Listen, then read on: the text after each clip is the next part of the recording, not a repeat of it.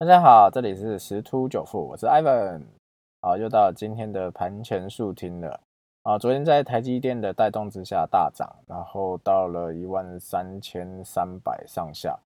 啊，那但是这个昨天美国又出现了这个疫情啊，又不断的在升温，人数不断的增加。啊，所以黄金就止跌回稳，有在往上爬。啊，有可能在挑战两千。那昨天一个比较关注的一个新新闻的部分是美国那个十年期的这个公债值利率啊，昨天暴跌哦，所以如果说继续走跌的话，有可能会重演啊年初那个值利率倒挂的部分。那如果又出现值利率倒挂，就代表说大家未对于未来这个经济前景是不太看好的哦，所以有没有可能再现年初的一个崩跌行情呢？